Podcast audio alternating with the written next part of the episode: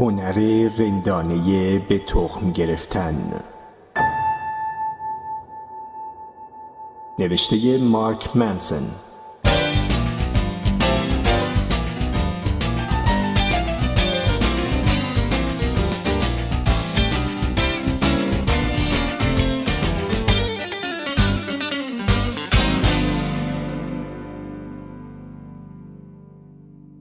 مراقب باش. به چی اعتقاد داری؟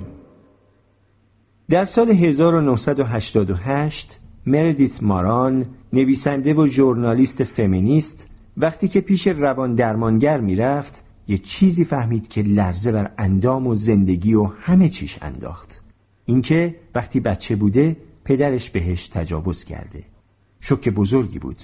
یه خاطری سرکوب شده که بیشتر دوران بلوغش متوجهش نشده بود. ولی در سن سی و هفت سالگی به روی پدرش اوورد و به همه خانواده گفت که چه اتفاقی افتاده. حرفای مردیت همه خانواده رو شوکه کرد. پدرش گفت که عمران همچین کاری نکرده و همه چی رو کتمان کرد. بعضی از اعضای فامیل طرف مردیت رو گرفتن بعضی هم طرف پدرش رو. شجر نامه به دو طرف تقسیم شده بود. درد مثل سرب مذاب توی شاخه هاش میخزید و همه رو پاره می‌کرد. بعدها تو سال 1996 مردیت به یه روشنگری پشمریزون جدید رسید که راستش پدرش همچین کاری نکرده بود. مردیت با کمک یه درمانگر که البته نیت بدی نداشت این خاطره رو با هم اختراع کرده بودن. احساس گناه داشت از درون میخوردش و در طول بقیه عمر پدرش سعی کرد باهاش و با بقیه اعضای خانواده آشتی کنه ازشون معذرت خواهی کنه و براشون داستان و توضیح بده. ولی دیر شده بود. پدرش فوت شد و اون خانواده دیگه هرگز مثل سابق نشد. کاشف به عمل اومد که مردیت توی این تجربه تنها نبوده. بعدها توی کتاب زندگی نامش به نام دروغ من داستان واقعی یک خاطره غیر واقعی نوشت که در دهه 1980 میلادی خانمای زیادی مردهای خانواده رو به سوء استفاده های جنسی متهم کردند که البته چند سال بعد همشون پشیمون شدن و ادعاشون رو پس گرفتن. به طور مشابه آدم های زیادی هم ادعا کردند که طی همون دهه یک سری مکتب شیطانی راه افتاده که بچه ها رو مورد آزار جنسی قرار میدن.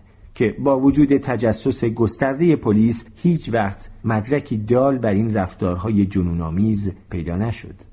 چرا یوهو آدما شروع کرده بودند به اختراع کردن خاطرات آزار جنسی تو خانواده و مکتبهای عجیب و غریب و چرا همه این ماجراها تو دهه 80 اتفاق افتاد؟ وقتی بچه بودی اون بازی به بغلی بگو رو بازی کردی؟ همونی که تو یه چیزی توی گوش بغلی زمزمه می‌کنی و اونم توی گوش بغلی و همینجور میره تا آخر. بعد می‌فهمی چیزی که نفر آخر میشنوه کاملا با چیزی که تو گفتی فرق می‌کنه. خب راستش حافظه ما هم دقیقا همینجوری کار می‌کنه. یه چیزی رو تجربه می‌کنیم. چند روز بعد اونو یه خورده متفاوت به یاد میاریم. طوری که انگار توی گوشمون زمزمه شده باشه و ما هم اشتباه شنیدیمش. بعد اونو برای یکی دیگه تعریف می‌کنیم و خب مجبور میشیم چند تا از چاله چوله های داستان رو با شاخ و برگایی پر کنیم که داستانمون معنایی داشته باشه و به طرف مقابل ثابت کنیم که دیوونه ای چیزی نیستیم. بعد خودمون هم این چاله های پر شده رو باور می‌کنیم و دفعه بعدم اونا رو میگیم. فقط چون واقعی نیستن یه خورده اشتباه برداشتشون می‌کنیم و یه سال بعد شبی که خوب مست کردیم و داریم قصه رو برای دوستامون تعریف می‌کنیم یه خورده دیگه هم به شاخ و برگ اضافه می‌کنیم. okay بیا صادق باشیم. فکر کنم حدود یک سوم داستان رو میبافیم.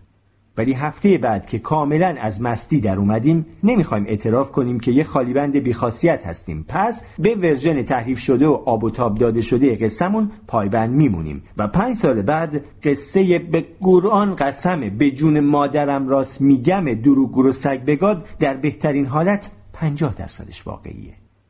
هممون همچین کارایی می‌کنیم. منم می‌کنم تو هم می‌کنیم. صرف نظر از اینکه چقدر صادق و با حسن نیت هستیم همواره در یک حالت گمراه کردن خودمون و دیگران هستیم. چرا؟ صرفا به این دلیل که مغز طراحی شده که کارا باشه نه دقیق. نه تنها حافظمون ریده تا حدی ریده که الان دیگه تو دادگاه ها شاهدان عینی هم لزوما جدی گرفته نمیشن بلکه مغزمونم به طرز وحشتناکی سوگیری های تخمی داره. حالا چجوری میشه که اینجوری میشه؟ خب مغز ما همیشه داره سعی می‌کنه شرایط کنونی رو بر اساس چیزهایی که تا الان بهش باور داریم و تجربه کردیم پردازش کنه و ازشون معنا بسازه هر برش از اطلاعات جدید بر اساس ارزش ها و نتیجه گیری هایی که از قبل داریم سنجیده میشن در نتیجه مغزمون همیشه به سمت چیزی که حس می‌کنیم در لحظه اکنون درسته جانبگیری داره. در نتیجه وقتی با خواهرمون رابطه خیلی خوبی داریم بیشتر خاطراتمون با اون رو در یک پرتو مثبت روشن به یاد میاریم. ولی وقتی رابطمون باهاش بوی ان میده ناخداگاه همون خاطرات رو یه جور دیگه ای می‌بینیم و اونا رو یه جوری باز آفرینی می‌کنیم که خشم کنونی ما نسبت به خواهرمون رو توضیح بده. اون کادوی بامزهی که عید پارسال به هم داد حالا خیلی تحقیرآمیز و خود بزرگ بینانه جلوه می‌کنه. اون دفعه که یادش رفت ما رو به ویلاشون دعوت کنه الان دیگه یه اشتباه معصومانه نیست بلکه یک گناه کبیر است. قصه ساختگی مردیت از آزار جنسی خیلی بیشتر منطقی جلوه می‌کنه وقتی که ارزش های مردیت و خواستگاه باورهاش رو درک کنیم. اول از همه مردیت بیشتر طول عمرش یک رابطه پرتنش و سخت با پدرش داشت دوم مردیت بارها و بارها تو رابطه صمیمی با مردها سرخورده شده بود و یه ازدواج ناموفق هم داشت در نتیجه از میان ارزش هایی که داشت رابطه نزدیک با مردها چنگی به دل نمی‌زد. بعد در اوایل دهه 1980 مردیت به یک فمینیست افراطی تبدیل شد و شروع کرد به تحقیق در مورد آزار جنسی کودکان.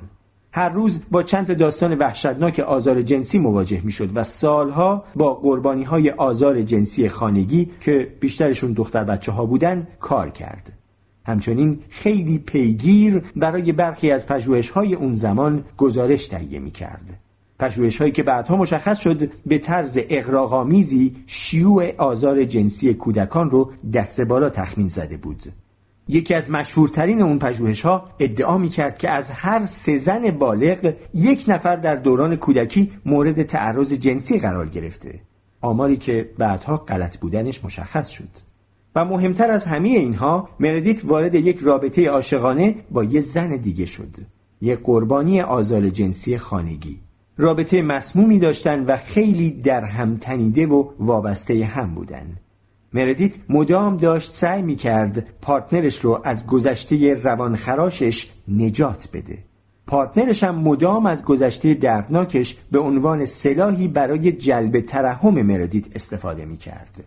در ضمن رابطش با پدرش از اینکه بود بدترم شد. چون خب پدرش از این قضیه که دخترش با یه لزبیان وارد رابطه شده خیلی خوشحال نبود. و مردیت یه جور وسواسگونه ای می‌رفت روان درمانی درمانگرهای مردیت که ارزشها و باورهای خودشونو داشتن اصرار داشتن که ریشه حال همیشه خراب و افسرده مردیت نمی‌تونه صرفا شغل ناراحت کننده و استرسزای اون یا رابطه های داغونش با مردها باشه. باید یه چیز دیگه ای باشه یه چیز عمیقتر. الهوش همین دوران بود که فرم جدیدی از روان درمانی به اسم درمان به روش بازیابی خاطرات سرکوب شده خیلی مد شده بود. تو این روش درمانی درمانگر فرد مراجع رو می برد به یه حالت نیمه هوشیار و ازش می‌خواست که خاطرات فراموش شده کودکی رو ریشه یابی کنه و دوباره تجربهشون کنه. این خاطرات اغلب خیلی خوشخیم و بی خطر بودن. ولی ایده این بود که حداقل چندتاشون ممکنه روانخراش هم باشن. پس ما بند خدا مردیت داریم که بینواست و هر روز داره در مورد آزار جنسی خانگی کودکان تحقیق می‌کنه از دست پدرش خشمگینه همه عمرش از روابط ناموفق با مردها رنج کشیده و تنها کسی که ظاهرا بهش عشق میده و درکش می‌کنه یه زن دیگه است که اونم قربانی آزار جنسی خونگیه. و یه روز در میون روی کاناپه دراز می‌کشه و درمانگرها بارها و بارها ازش می‌خوان چیزی رو به یاد بیاره که نمی‌تونه. و بنگ! همه مواد لازم و دستور پخت عالی برای ابداع یه خاطره آزار جنسی آماده است. خاطره از چیزی که هرگز اتفاق نیفتاده. مهمترین اولویت ذهن ما وقتی که تجربه ها رو پردازش می‌کنه اینه که اونها رو طوری تفسیر کنه که با همه تجربیات، حسها و باورهای قبلیمون همخونی داشته باشه. ولی اغلب اوقات در زندگی وارد شرایطی میشیم که گذشته و حال همخونی ندارن.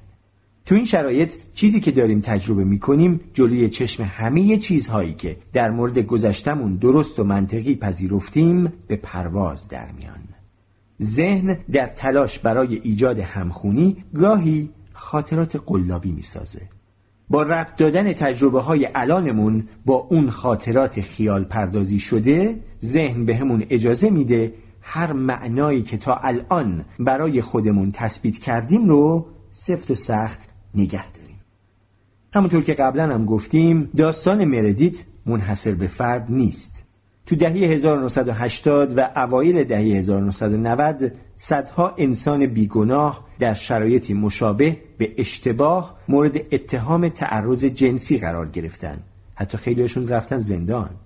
برای کسایی که از زندگیشون راضی نبودن این دلایل پیشنهادی و ترکیبش با آب و های احساسی رسانه ها مثلا چیزایی می‌گفتن توی این مایه ها که اپیدمی آزار جنسی و خشونت شیطان پرست ها دنیا رو گرفته و شاید شما هم قربانی این ماجرا باشید ناخداگاه این آدما رو تشویق می‌کرد که یه خورده خاطرات خودشون رو گول بزنن و رنج کنونیشون رو یه جورایی توضیح بدن طوری که بتونن خودشون رو قربانی بدونن و از بار مسئولیت شونه خالی کنن. اینجا بود که درمان به روش بازیابی حافظه سرکوب شده وارد ماجرا شد تا این تمایلات ناخودآگاه رو بیرون بکشه و اونو به فرمی از حافظه ملموس تبدیل کنه. این فرایند و طرز فکری که ازش ناشی می‌شد انقدر متداول شد که یه اسمم براش گذاشتن. سندروم حافظه اشتباه. فالس مموری سندروم این قضیه روش کار دادگاه ها رو هم تغییر داد. از هزاران درمانگر شکایت شد و خیلیاشون خلع مجوز شدن. درمان به روش بازیابی حافظه سرکوب شده منسوخ شد و روش های کارآمدتری جایگزینش شد. مطالعات اخیر فقط روی درس های دردناک اون دوران سهه می‌گذارن که باورهای ما بسیار شکل پذیرند و حافظه ما به طرز وحشتناکی غیر قابل اتکا. کلی پند و اندرز سنتی و متعارف اون بیرون هست که بهتون میگن به خودت اعتماد کن با حس شیشم برو جلو و خیلی از این کلیشه های به ظاهر خوشایند. ولی شاید جواب این باشه که کمتر به خودت اعتماد کن. به هر حال اگه قلب و ذهنمون اینقدر غیر قابل اتکا هستن شاید باید بیشتر و بیشتر تمایلات و انگیزه هامونو زیر سوال ببریم اگه همیشه و تو هر زمانی داریم اشتباه می‌زنیم داداش پس آیا شک به خود و به چالش کشیدن سفت و سخت باورها و پیشورزهامون تنها مسیر منطقی به سمت پیشرفت نیست؟ این قضیه شاید ترسناک و خود تخریب به نظر برسه ولی کاملا برعکسشه. این گزینه نه تنها مطمئن تره بلکه خیلی هم رهایی بخشه.